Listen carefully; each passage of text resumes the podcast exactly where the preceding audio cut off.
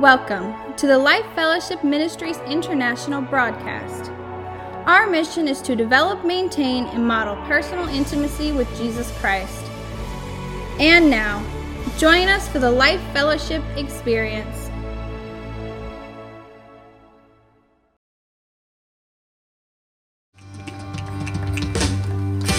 Amen. Amen. You may be seated. Thank you so much for joining us this morning. We're, we're so excited to celebrate the resurrection of Christ. And uh, the, this morning's message is the reason.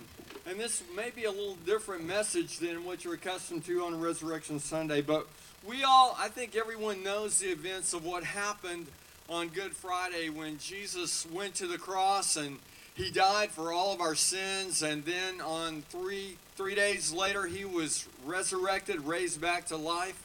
And uh, you know that's a very significant event because it's one thing that he went to the cross to die for all of our sins. I mean that was vitally important but it, was also important that uh, that he rose from the grave on the third day because it, it proves that not only did he conquer sin but he conquered death as well and the many of the the religious Jewish leaders wanted to kill Jesus, thinking that, you know, if we could just get rid of Jesus, then a lot of our problems would go away.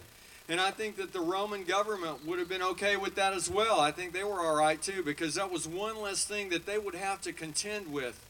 And, and we know that they stationed guards. One, they, they wanted to make sure that Jesus was really dead that, uh, that he, he couldn't come back to life according to what they were hoping and thinking.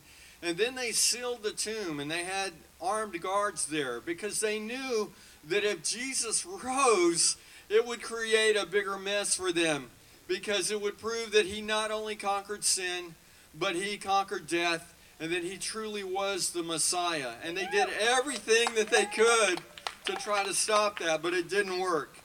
My first point, if, if you're taking notes, I have three points this morning. My first point is true love requires sacrifice. And, and if you're married, you know that that's true. Or if you have children or grandchildren, you realize that true love does require sacrifice because we don't always get everything that we want. And, and the greatest sacrifice that we have demonstrated is Jesus giving of his life for us, coming from heaven and, and coming down to earth and then giving, willingly giving of his life for all of our sins. Um, as followers of Christ, we we don't serve a number of different gods. We um, don't kneel to an image. We worship the one true living God that is alive. And uh, he's not enshrined in a tomb somewhere, but he rose and is seated at the right hand of God, and one day he will return for his, his children. I want to I want to really emphasize something here this morning that as I was preparing for this message, I thought that the Lord really wanted me to to share and to emphasize is that Jesus died for all of our sins. All of them. It doesn't matter what we done. Listen, when when Jesus came and died, he paid it all, and there is abundant grace for us who receive Christ and accept his forgiveness. I've talked to people, to women that have had abortion and, and they, they're dealing with things. And what I've told them is there's grace for that. I've talked to people that have been caught up in all kinds of sexual addictions and, and immorality and things like that.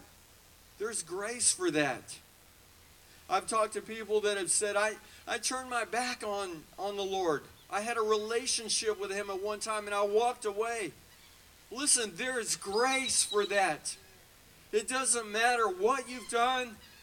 It, matter, it, it matters not. There's grace for you. And that's the message and the hope that Christ wanted to bring that through Him there's grace, there's mercy, as He pours out His love and forgiveness. And we just need to receive that, that His mercy is abundant and available to us. And I was thinking about one of Jesus' closest disciples, Peter. Before Jesus died, Peter said, Hey, I'm with you, man. I will die for you. You can count on me. And Jesus said, Well, actually, Peter, before the rooster crows in the morning, you're going to deny me three times. And we know that that was true. But there's, there's another part of the story. After Jesus rose, we see the, the wonderful, beautiful account of the restoration of Peter and Jesus, where Jesus goes to Peter and he says, Peter, do you love me? And Peter says, Yes, you know I love you. And Jesus asked him a second time, He says, Peter, do you love me? And Peter says, Yes, you know I love you. And then Jesus asked him a third time, He says, Peter, do you love me? And Peter says, Lord, you know everything. You know that I love you. But here's an important part of that, that whole story is that when Jesus said, Peter, do you love me? He was using the word agapeo, which means unconditional, deep love. He's, he's saying, Peter, do you love me with a deep, unconditional love? And Peter's responding, he's saying, Well, I love you with phileo love. I love you with warm affection. I love you like a friend. See, Peter learned something, I think, through this process. He learned that he can't fool God. You know, if someone comes to us and say, "Hey, do you love me?" There's peer pressure, right, to say, "Oh, I love you too." Right? But Peter, but Jesus is saying, Peter, do you love me with this unconditional love? It's the same word that's used in John 3:16. For God loved with agapeo love. God loved the world so much that he gave his one and only son so that everyone who believes in him will not perish but have everlasting life. That's the word that Jesus was using. And Peter is responding with a different word. He's saying, Well, I, I love you like a brother. And the second time, Jesus says, Peter, do you love me with agapeo love? Do you love me with this unconditional love? And Peter's saying, Well, I love you like a brother. I love you, man. I love you with this phileo love. But then the third time, Jesus says, Peter, do you love me with phileo love? Can you start there? And Peter says, Lord, you know everything. I love you with phileo love. And I was thinking about how many times when people come to the Lord, they come into this relationship. You know, they go to church or they come to a service like this, and people are singing, "Oh, I love the Lord," and and and people may be going, "Well, I don't, I don't know if I really love Him. I don't know if I really have that level of relationship with Him." But I think Jesus is saying, "Hey, come on." I'm not asking you to go from zero to 100. I'm asking you to go to, from zero to one. Will you just take my hand? Will you receive my love? Will you begin to walk in this relationship? Will you begin to develop this relationship with me? And I think that's what the Lord really wants for all of us because none of us have arrived. All of us are a work in progress. But Jesus is saying it doesn't matter what you've done, my love is sufficient. What I did on the cross was sufficient. There's no other religion like the Christian religion that's based on love. Our relationship with the Lord is based on grace, not performance. And we live in such a performance based society that we think we have to perform, but our relationship is based on grace. So, my first point this morning is true love requires sacrifice. And what we see is the amazing sacrifice that Christ gave for us. My second point is the sacrifice of Jesus is sufficient to cover all of our sins. His sacrifice is sufficient to cover all of our sins. The last thing that Jesus said on the cross before he died is, It is finished. And what he was really saying is, It's complete. What I did accomplished everything that was needed for your forgiveness of all your sins. There, you know, there's there's a couple of potential issues with that though, because we have a free will. That's one of the greatest things that, that, that the Lord gave us was a free will to be able to make choices on our own. And there are some people that would say, well, you know, I, I'm, I'm a good person. I really don't need God in my life. Everything is good and they will reject his forgiveness. They will reject him. And then some may say, oh, well, you know, if I become a Christian, then I've got to get religion and I've got to do all this all this stuff, all these things. I'm I'm okay. Well, what they don't realize is that that's where life begins. That it's not about religion, that it's about coming into this intimate, personal relationship with Him. There's another thing to consider uh, that some people have difficulty in believing and receiving His free gift to us. Because we're so performance based. Oh, it, it can't be that easy. I mean, it, it, surely I have to do something. And Jesus says, No, you just need to come to me. You just need to believe and receive and take this free gift that I'm offering you of salvation and forgiveness for all your sins. In John 10:10, 10, 10, Jesus said, "The thief has come to steal, kill, and destroy." But Jesus said, "I've come that you have abundant life, that you be free." He came to set us free, not bind us up in religion, but to set us free and receive what he came to give. And so some people find it really hard to believe that God can really forgive them. Do you ever have those those videotapes play in your mind where you go back and you're thinking, "Oh man, I remember when I did this. Oh, that was the stupidest thing. That was horrible." Listen, when we come and ask forgiveness, God says those things are gone as far as the east is from the west. We can be free from those things. And I think that there are people here maybe today that are saying, man, I, I, don't know, I can't seem to get free. Listen, when you come to Christ and you receive His forgiveness, when you invite Him into your life, you're free from those things. I'm not saying that there aren't consequences, and I'm not saying that, that you shouldn't go back and maybe try to make restitution if need be, if you can. But you may not be able to do that. Maybe the person that you need to restore that relationship has already gone on. They're not alive anymore. But you can go to God and you can say, Lord, please forgive me. You can go to those people that you need to ask forgiveness from and, and uh, receive forgiveness. But listen, if, if God forgave you, who are you not to forgive yourself? And who are we not to forgive other people? My third point this morning is God's abundant love is available to everyone every minute of every day. Speaking of God, Paul is writing to the church in Ephesus in Ephesians 1 7, and, and he says, He is so, speaking of God, he says, He is so rich in kindness and grace that He purchased our freedom.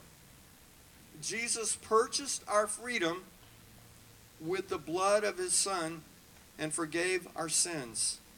And again, we can't perform well enough to be forgiven of all of our sins. We can't buy it with our performance. We simply receive it.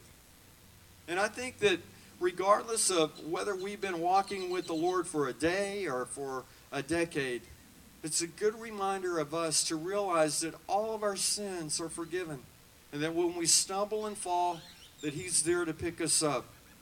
Paul is telling the early church in Romans chapter 8, verse 38 and 39. He says, And I am convinced that nothing can ever separate us from God's love, neither death, nor life, neither angels, nor demons, neither our fears for today, nor our worries about tomorrow, not even COVID 19 Nothing can separate us from God's love. Not even the powers of hell can separate us from God's love. Verse 39, Romans 8 39. No power in the sky above or in the earth below, indeed. Nothing in all creation will ever be able to separate us from the love of God that is revealed in Christ Jesus, our Lord. Jesus is the connecting point for our salvation for this transformed life. I love Romans 12 2. Romans 12 2 says, Be transformed by the renewing of your mind. Then you will learn to know God's will for you, which is good and pleasing and perfect. So as we come into this restorative relationship with Jesus, He transforms our life. Because if we could fix our broken lives, we probably would. right? And so Jesus came to fix our broken lives. So nothing can separate us from God's love. However, sin can cause a gap in our relationship. Imagine that uh, you have a, a teenage son and he wants to go to a party. And you say, Son, no, you cannot go to that party. I don't want you going to that party. Well, you find out that he goes anyway. You may be upset with him. There may be some consequences for him, but do you still love him? You still love him, right? But it, there's something that happens in that relationship, at least for a little bit of time. And so it's, just, it's kind of the same thing with the Lord. I mean, He doesn't get mad at us and walk away, but there's something that happens when we turn and walk away from God that um, that causes a gap in that relationship. And it could be that it's just guilt or shame that we feel. I know we all know what guilt and shame feels like. And as Christians, we probably all done something where we know that we shouldn't have done it. And there's that, I don't know, there's that, just that little gap between our relationship compared to when we're just following Him and obeying Him and c- connected with Him. And, and please hear me, I'm not talking about getting religious and, and crossing every T and dotting every I. I'm talking about a relationship, just like you have with your loved ones. Whenever they do something that hurts you or you do something that hurts them, it, it causes a little gap in your relationship. But as we stay connected to Him, we those things are minimized because I know what it's like to kind of turn or, or walk away from the Lord or do something that I know I shouldn't do as opposed to when I'm connected with Him and I'm following Him, because nothing can separate us from His love. It doesn't matter what we've done. Uh, so, uh, the other thing that we deal with sometimes is, is this whole issue of guilt and shame. We were not designed to carry guilt and shame and hatred and, and bitterness and anger and all of those kinds of things. And those can be the results of us not being connected to the source, not being connected to the Lord, where He's doing this transformation in our hearts and lives. Again, John uh, in John 10:10, 10, 10, Jesus said, "The thief has come to steal, and kill, and destroy, and He takes no prisoners." And you know, people, maybe you've been on a path to destruction yourself at some point in time. And then, by the grace of God, you've, you've turned to Him, and He's begun to bring restoration and healing and wholeness into your life and into your relationships. And maybe you know people that that need Jesus in their heart and in their life because they're on a path to destruction or whatever. So, as Christians, we have the Holy Spirit to help us stay on track. Jesus tells his disciples in John 16, 7, he says, But in fact, it's best for you that I go away, because if I don't, the advocate won't come. If I do go away, then I will send him to you. And so I think that the disciples were kind of confused. They're like, Well, wait a minute. Jesus, I thought you loved us, and you're going to leave us now? And he's saying, No, no. I'm going to leave, but I'm not going to leave you stranded. I'm going to send the advocate. I'm going to send the Holy Spirit. And, and the Greek word used for advocate here is para, uh, parakletos. It means a comforter. And, and he's speaking of the Holy Spirit who bestows spiritual aid and consolation and helps us. He's there. Jesus is, has not abandoned us, he's just sent the Holy Spirit to be with us.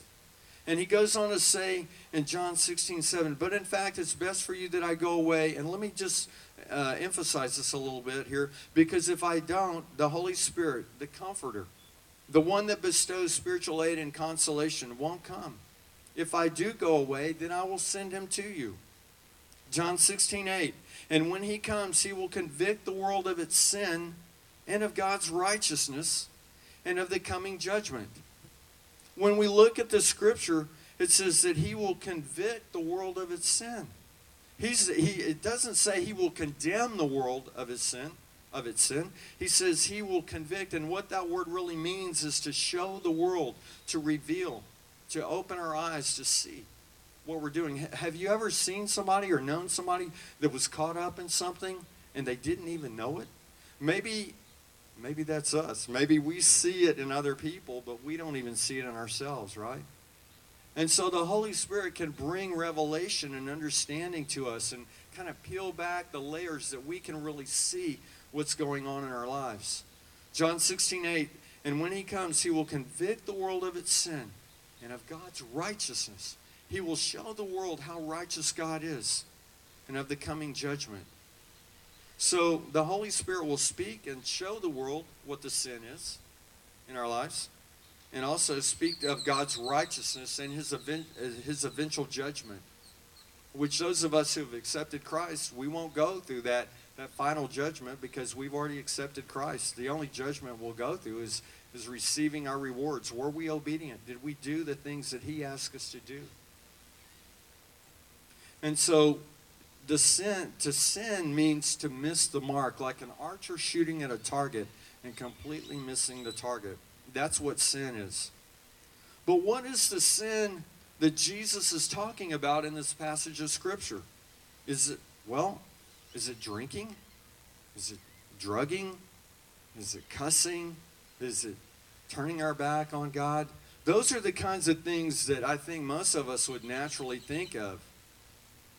But that's not what he's talking about. He brings clarity in John 16 9. The world's sin is that it re- refuses to believe in me. That's what, that's what the world's sin is because when we receive Christ into our life, I'm not saying that we never have any challenges or we never have any issues or problems because that's not the case. But when we invite Christ into our lives, He begins to do this work. He begins to do this transformation process. There are things that I used to do a long time ago that I have no passion or desire for anymore. Because God has and is and will continue to do this work in my heart and life to draw me into a closer, more personal, intimate relationship with Him. Because a lot of those things that I used to do, I just don't do anymore. And so he's not only drawing me into this real intimate personal relationship with him, but he's also taken a lot of those passions and desires that, that used to be no good for me. They would they were damaging for me and to my relationships and to other people. And so God began to remove those things. And I'm still a work in progress, believe me, I haven't arrived. But you know what? The key is to yield to Him and say, God, I give you my heart. I give you my life. I receive your grace, your forgiveness for all my sins. I want to walk in this liberty and freedom that you came to give. I, I want to be filled with your love, that I love other people like you love me. John 16:10 Righteousness is available because I, Jesus, going to the Father, because I go to the Father, and you will see me no more. Let's skip down to verse 13, John 16, 13. When the Spirit of truth comes, he will guide you into all truth.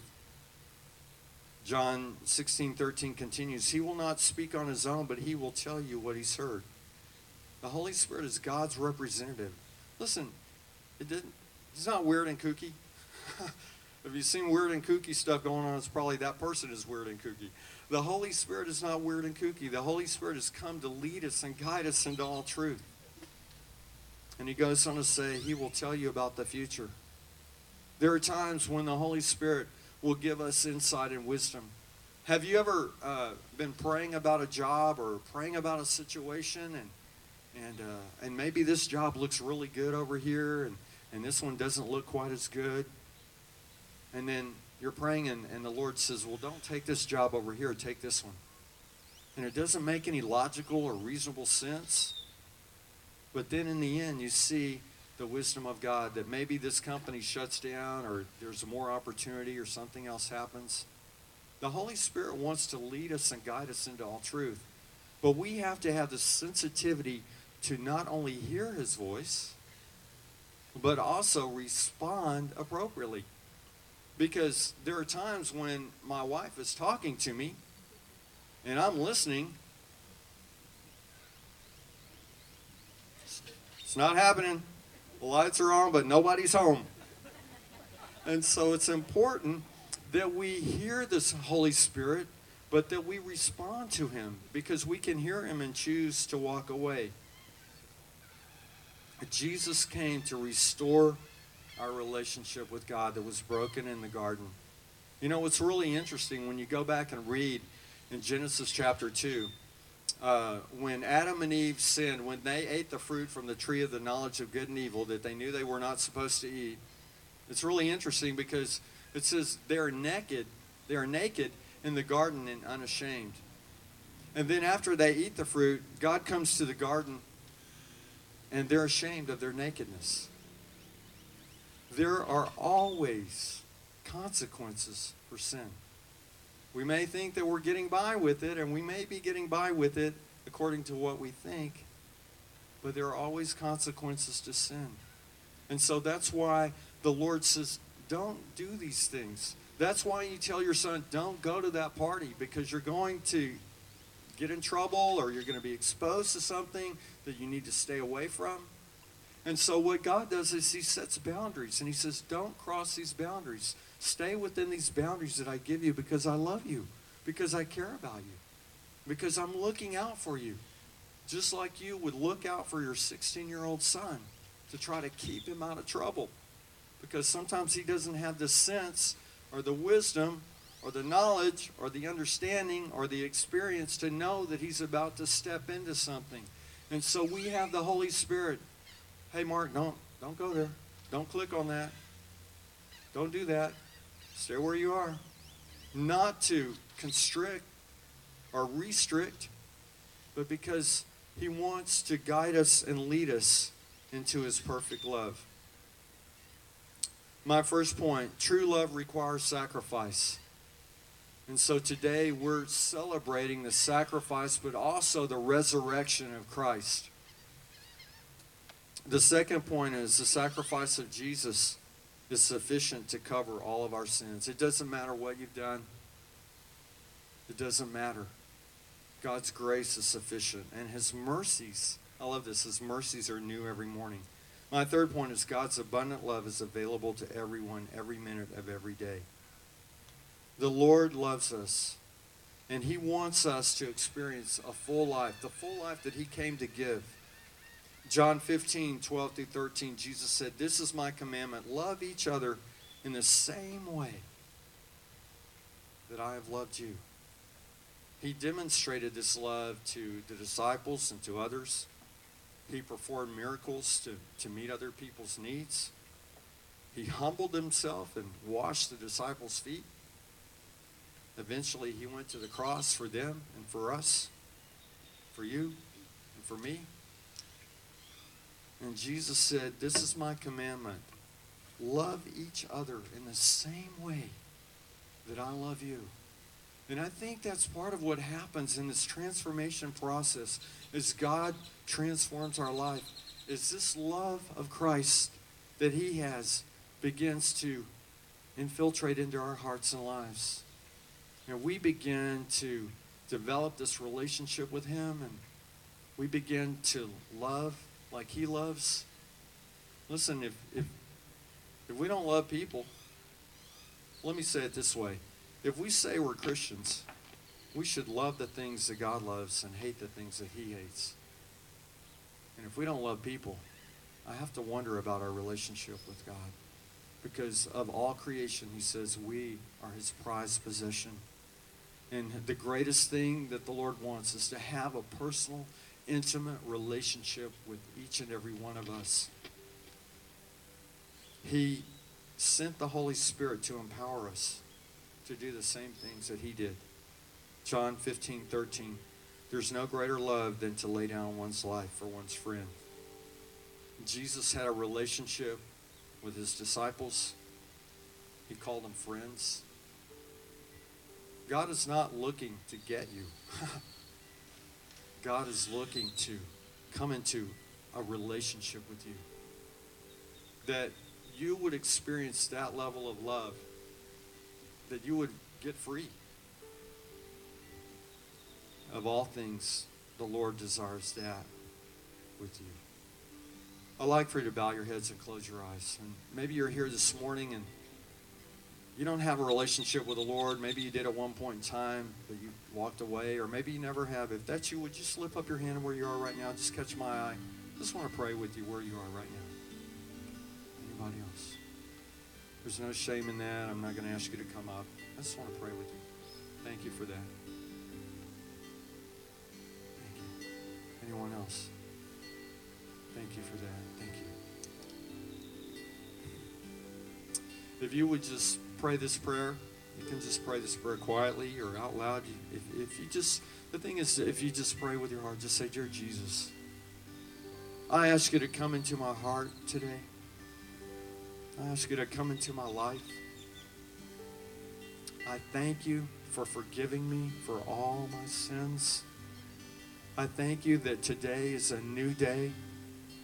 I thank you that today is a fresh start and a new beginning.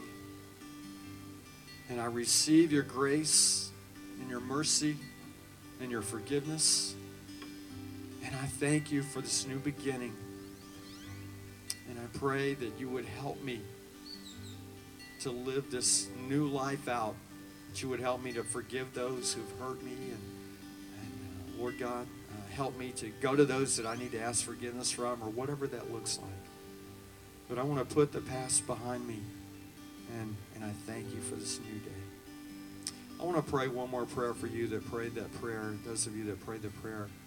Lord God, I pray that their sensitivity to your Holy Spirit would increase exponentially, that they would hear your small, still voice. In fact, I pray that for all of us, Lord, that all of our sensitivities would increase to you. And we would hear your voice speaking to our hearts. But not only would we hear, but we would choose to obey the things that you've asked us, to do. And that we would be filled with this love that Jesus demonstrated. And that we would walk in the power and the liberty and the freedom that you came to give. And so we thank you for these things in Jesus' name. We hope today's message encouraged you. For more information about our church, please visit our website, lifefellowship.me. We invite you to join us again next week for another life changing, uplifting message. And remember to live it!